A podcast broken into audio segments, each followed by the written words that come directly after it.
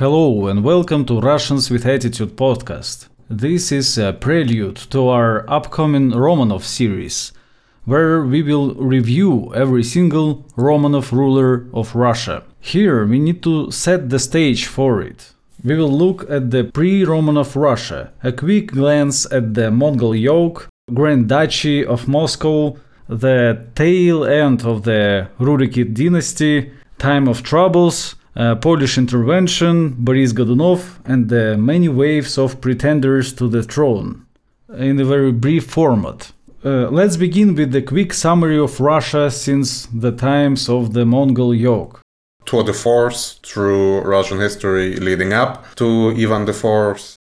Ivan, of course, was a descendant of the first ruling dynasty of Russia, the Rurikids, uh, descended from Rurik, most likely mythical prince, either Scandinavian, Baltic, or Slavic. There is a lot of debate about this, who was supposedly invited by the Slavic tribes to rule over them and uh, founded the first Russian dynasty. 130 years later, Vladimir the Great, the Grand Prince of the Rus, which is what the country was called, converted to Christianity. This loose confederation of uh, principalities governed by Russian princes, known as Kievan Rus, united only by its formal allegiance to the Rurik dynasty, would eventually become one of the largest states in medieval Europe. Then a thing that very often happened in history happened when a civilization that occupies uh, forests or flatlands or hills or mountains lives next to a steppe. Then, inevitably, sooner or later, the people who live in the steppe, the pastoralists, will unite. Sometimes for a long time, sometimes for only a short time, but they will unite and they will come and loot and subject other countries, which is exactly what happened in Russia in the 13th century when it was attacked by the Mongol armies, who for two centuries kept the Russian principalities as tributaries uh, or even direct vessels. Gradually, the Russian principalities managed to um, put aside their quarrels and unite and push back against the Mongols. This started under Dmitry Donskoy, who united the Russian princes to defeat the Mongol army in the Battle of Kulikovo Pole and found its culmination in the grandfather of Ivan IV, Ivan III, called the Great, Grand Prince of Moscow, who is known as the collector of Russian lands, and reunited them, particularly Novgorod and Rostov, under the crown of Moscow, and ended up decisively confronting the Mongols in 1480. During that same time period, the Eastern Roman Empire had fallen to the Ottomans completely. And Ivan III took up the mantle of the being the leader of Orthodox Christianity. He married the last Byzantine emperor's niece, Sophia Paleolog, which allowed him to derive legitimacy to his claim of being the head of Orthodox Christianity and of course um, Roman legitimacy. Ivan the Great started to style himself as Caesar, which was translated into Russian as Tsar. And his new status led him to assert, to, to assert an ideology for Russia, namely that he was regathering the ancient territories of Rus, uh, similar to how in the western part of Europe the Holy Roman Empire laid claim to the empire of Charles the Great. And so it was his grandson, Ivan IV, who succeeded to the throne while he was still a small child. He had a very um, troubled childhood. His mother may have been poisoned, and the court was a very violent place during the years of his growing up, which probably contributed to him becoming, um, well, not only volatile and unpredictable, but also cunning, intelligent, uh, knowing people well, dynamic, and having a very rich imagination. Ivan IV, nicknamed Grozny, is commonly remembered as a madman, a bloodthirsty lunatic who poisoned his wives, has lost uh, the Livonian War, created uh, Oprichniki, a bodyguard corps that rode around with brooms and severed heads strapped to their saddles, terrorizing the Vodjak boyars. Or maybe Ivan IV was a Europe oriented uh, reformer, a deeply religious man who modernized the army, introduced the new code of law, and expanded the Russian living space twofold. Let's find out. The general trajectory of Ivan Grozny's reign was uh, set in motion by Ivan III, the unifier of Russian lands. Ivan Grozny was fighting with the Swedes and the Livonian Order for access to the Baltic Sea. He fought against the Crimean Khanate to the south. Successful conquest of Kazan Khanate. The city of Kazan has opened up a door for us into the far-ranging expanse of the Urals and Siberia. And uh, of course, he defeated and captured Astrakhan Khanate, gaining access to the Caspian Sea. I think Ivan III would have been proud of his grandson. What do you think?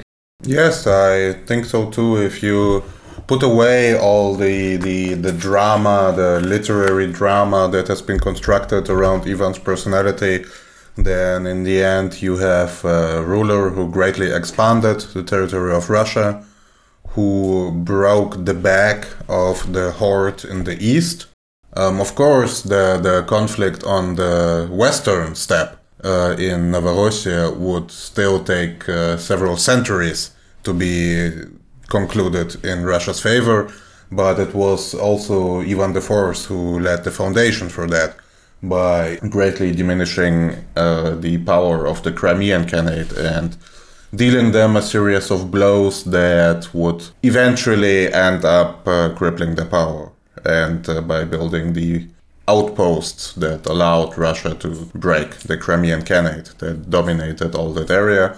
Geopolitically, it was Ivan who laid uh, who laid the groundwork for the Russian conquest of Central Asia, the Caucasus, and uh, the whole Azov Sea and Black Sea area. Right. Let's look at his early life. Ivan Grozny had to grind since he was a toddler. He was born in 1530 he was a grandson of the Byzantine princess Sophia and Ivan the Great, Ivan III, a son of Vasily III and Yelena Glinskaya. His grandparents were long dead when he was born, and his parents were eager to follow them. Vasily died from sepsis when Ivan was three, and Yelena died when he was 8. Possibly she got poisoned. A group of advisors appeared that were called by some historians the Chosen Council, made up of the boyar aristocratic families and some Orthodox Christian clergy. They united over the figure of Ivan IV and they saw a possibility to influence the young Tsar. There was a weird thing with the Tsar, right? Because some are calling Ivan IV the first ever Russian Tsar. Yes, it is. Uh, the point is that um, Ivan IV is the first Tsar in the sense that he was immediately crowned Tsar. And Ivan the Great, he started calling himself uh, Caesar, Russian word for Caesar, which was then Slavicized into Tsar and um, it was the result of a political decision. It was uh, when he tried to create some sort of ideological framework for the work of his rule, which is the ideology that guided Vasily III when he was gathering the Russian lands and so on. And Ivan IV was the first uh, Russian ruler to be immediately crowned to be Tsar and did not just claim the title for himself sometime into his rule as uh, Grand Duke of Moscow. Was the Tatar title Khan the equivalent of the Tsar or the Caesar at the time? Mm, that's a very complicated question. Funnily enough, um, there is a lot of etymological uh, questions about Khan and uh, Kagan and so on, and uh, Apparently, the title of Kagan was used in the Middle Ages by Russian rulers. Ruski Kaganat, uh, used for the pre-Rus state that existed. It is uh, named such in, for example, the Annals of Saint Bertin, uh, the Russian Khaganate is mentioned, and um, there is a lot of folk history about um, that is very popular in especially liberal circles. That uh, the Russian monarchy is styled after the Mongol ruling style and so on. I don't think the Russian monarchy was very different from other European monarchies at the time, except, of course, the more uh, ritualistic aspects that it took into itself uh, through the Byzantine heritage. But the title of Tsar is different because it it did eventually come to mean something like king, and it is basically the Russian word uh, similar to Karol. God is also a Tsar. Yes, because because originally Tsar, of course, is derived from Caesar, the title of the Roman emperors, and it is uh, a claim to Roman legitimacy. And um, the the Romanizing aspects uh, started um, quite early through the, uh, as you mentioned, the, the marriage of uh, Ivan III to the last Byzantine emperor's niece, uh, Sophia Paleolog, and um, then the the Third Rome theory and Ivan IV also did some very creative uh, genealogical work by deriving his ancestry from a supposed uh, nephew of uh, Octavian Augustus named Prus, who after whom the land of Prussia is named, and as such, um, Ivan IV uh, would be a descendant both of Rurik and the Roman emperors and uh, would as such have universal claim, claim to the universal monarchy, which is what the term emperor really means. It is not a universal term for someone who rules a large country. It is a claim to total and universal rule over the known world, basically. And uh, of course, in real politics, it's uh, more complicated than that. You can't just uh, start uh, calling yourself ruler of the world, and uh, that, that, that doesn't actually bring you any closer to ruling the world. But it is a very particular title that uh, has been much fought over until it became, um, and many centuries passed until it was accepted that there can be more than one emperor at the time in Europe. Right, so uh, he became a divine leader appointed to enact uh, God's will on this earth. So we know about the Byzantine connection. Well, he was the direct ancestor of the Byzantine princess, the last one. Also, he was one of the first Russian rulers who invited a lot of foreigners in his court and in general, he seems to be a somewhat Europe oriented uh, fella. This is true, this is true. It is in stark contrast to his usual image as an Asiatic despot who yeah. introduced uh, Mongol style rule in Russia. Ivan was actually quite the westernizer in many aspects. Um, there's also some peculiar things where there is a third aspect to his uh, imagined ancestry namely that in correspondence he sometimes claimed to be of uh, Saxon descent or Bavarian descent, mm. and uh, so would also claim some sort of Germanic heritage. And I think there was a letter to some German prince where he, where Ivan uh, said that uh, Russians and Germans uh, come from the same stock or something like that. And uh, it is quite interesting. He was very creative in building the ideology but yes, he was the first Russian ruler to invite a lot of Western uh, specialists to build up the city of Moscow, to build his army, engineers, scientists, scholars, and so on, and was kind of a proto version of Peter. Yeah. Do you think he knew many languages? I think he knew Greek, Makes sense, yes. Uh, yeah, because the study of Latin was not very common at that time in Russia. Greek learning, of course, uh, was very popular in Russia due to the Byzantine and Orthodox connections. Well, of course, um, he knew um, Church Slavonic, that is uh, obvious. And I'm pretty sure he knew some Polish as well. Although, of course, back then the differences uh, between uh, Russian and Polish were less pronounced than they are now. So I would say Greek, um, Church Slavonic, and Polish. The biggest problem in the whole idea of a crazy ruler is that, well, if you look at the modern rulers, I don't think there are any crazy people because, in general, crazy people cannot lord over even their own lives.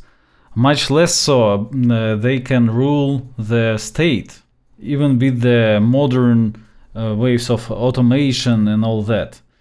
And back then, to be a ruler that rules for decades is not easily assassinated or poisoned by his boyars, the aristocrats. You need to be very competent and very much sane to hold your position. Yes, absolutely. The concept of a crazy ruler is usually a post hoc explanation for when a ruler gets assassinated and uh, then his enemies start spreading around that he was uh, insane and cruel. There aren't many different ways of uh, achieving a discreditation of a ruler. There are like maybe two, three, four schemes that are usually used. Either he was insane and cruel, or he was detached and uh, didn't give a damn about anything, or he was a huge man whore, or he spent all his time hunting and drinking. And these are always the same. And a fun example of that in, from more modern times is uh, if you look at what was said about the French king um, Louis Sixteenth and uh, Nikolai II, then it is almost exactly the same. Like even even even some of the same phrases and their diaries, for example, which I believe are forgeries, are written in the exact same tone and the, mm-hmm. the exact same style. Like, hey, I don't care about the government. I went out like torturing cats today. and it's um, yeah. And uh, this is always the same and as such the accounts about the ruler written after his death are always painted by whether he was succeeded by loyalists or by his enemies or by opportunists. And as such especially in that time period it is uh, yeah. The further down the line you go the accusations uh, become more and more outrageous and uh, it's very true in the case of Ivan Grozny. So, as I said, he was influenced by the chosen council of uh, top Orthodox Christian clergymen and the boyars. They wanted to reform Russia. And he himself uh, cared a lot about the, the code of law because, as I understand it, the first ever code of law in the Russian state was introduced by his grandpa, Ivan the Great, the Sudebnik. Well, you could go back to Yaroslav's Russkaya Pravda, I guess, but uh, yes, in uh, in less uh, mystified times, it's uh, that. So he reworked his grandpa's Sudebnik and uh, he really strengthened the role of state judicial bodies, let's say that. And uh, also, the first printing press, the establishment of the Moscow print yard, was in 1553. We know that he was crowned at 16, but de facto he was the Russian ruler, the Russian Gosudar, since he was three years old. His mother was a regent, but then she died. So from 8 years to 16 can we say that this ambiguous chosen council was his regent? It is in general, uh, Tim, that there are there have been not many monarchs in history who really had the power and the ability to rule on their own. And it's always uh, elite groups or influence groups, people who influence the monarch, who have a lot of power. And of course, this is doubly the case for minors and especially when someone uh, starts uh, sitting on the throne at uh, as a toddler, like Ivan the Fourth did. So, as a young man, apart from important domestic changes that were probably influenced by the learned man in the chosen council, but he was also a learned man himself. He, of course, dabbled in conquests. It was not the case that Ivan IV has started really any wars. All the wars were already ongoing, basically. Yes, of course. Uh, Russia was on all sides surrounded by steppe nomads, by the splinters of the Mongol Empire, and other nomadic peoples, and uh, it's uh, sort of a law of history that uh, settled civilizations living next to nomadic civilizations leads to perpetual frontier wars. The most interesting of which, uh, and the most influential, I believe, was his fight against Kazan. Yes, at the age of 22, no less. A lot of the people that lived in the Khanate were not contacted by Russians prior to that. People like Udmurts, for example. Yes, yes, it's uh, it is quite interesting. The Kazan Khanate, a fragment of the Golden Horde, appeared in the middle of the 15th century in the form in which uh, we know it from history, and it existed for only slightly more than a century. It was larger than the present day Republic of Tatarstan and extended to lands that were or still are inhabited by Chuvash, uh, Mordvins, Bashkirs, Mari, Udmurts. And the latter, by the way, were, were quite unhappy about um, living next to the Kazan Khanate and uh, quite willingly willingly signed up with the Russian side to fight against the Tatars. Moscow and Kazan were at war throughout their history, ever since the independent Khanate emerged. Kazan Khanate originally occupied a very favorable territory geographically at the confluence of two large rivers, the Volga and the Kama. And even then, the, the most important trade route that built the most reliable trade connection between Eastern Europe and Asia through the Volga and the Caspian Sea ran there. The main exports were fur and slaves. Slavery, the Tatars, like other uh, splinters of the horde, uh, all were always slave traders and slave raiders. They obtained them by raiding Russian lands. Some were enslaved in the Kazan Khanate, some were sent to the south, to the, to the slave markets. In addition, around Kazan itself, uh, there was some very fertile Chernozem.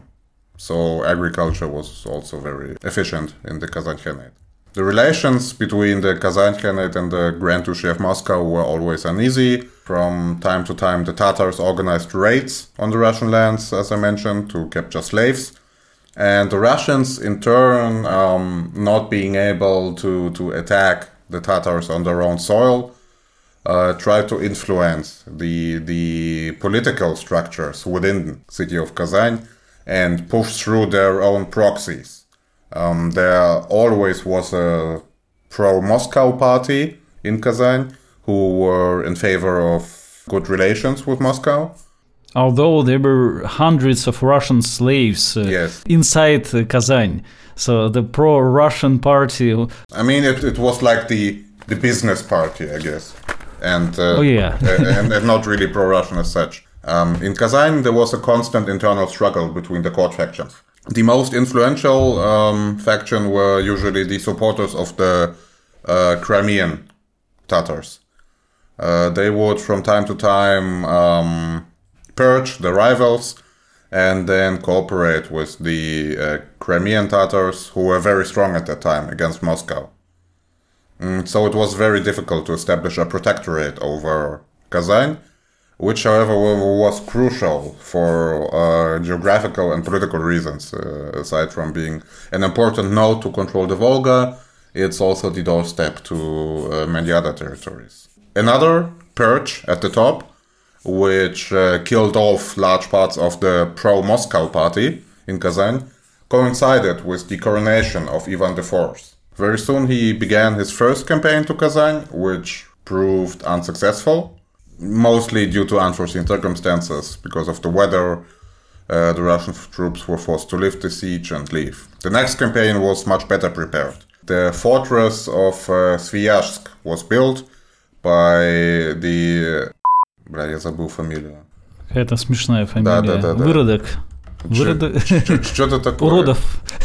Что-то такое, да. Сейчас. Yeah. Выродков, да. Выродков. Oh, yeah. So Sviazhsk uh, was built by Vyrodkov on the Vitluga river. Mm-hmm. Yes, it was a stronghold uh, very close to Kazan and basically the outpost from which all the, the, the Russian army uh, sieged Kazan. The Kazan was well defended with strong walls, and it was not uh, directly assaulted. Uh, Ivan tried to solve the problem peacefully, and at the same time, the pro Moscow party was not strong enough. There was no political will to be fully incorporated into the, the Russian Tsardom. And then Ivan planned a major campaign to take Kazan. It was prepared in an exemplary manner militarily. The base in Sviazhsk allowed to provide supplies to the troops, and what's important, to continue the siege even through winter, if it should last for such a long time. Very great attention was paid to the engineering part of the siege. Vyrodkov was a brilliant engineer. He also built a huge siege tower. The situation of the Tatars was worsened by the fact that a very large part of the non-ethnically Tatar population of the Kazan Khanate defected to the side of Moscow, and even some Tatars. Um, Ivan IV personally took part in the campaign, and in addition, the Don Cossacks. And this is where the free segment of our podcast ends. Free yourself from tedious American monoculture and subscribe to Russians with Attitude. Thank you.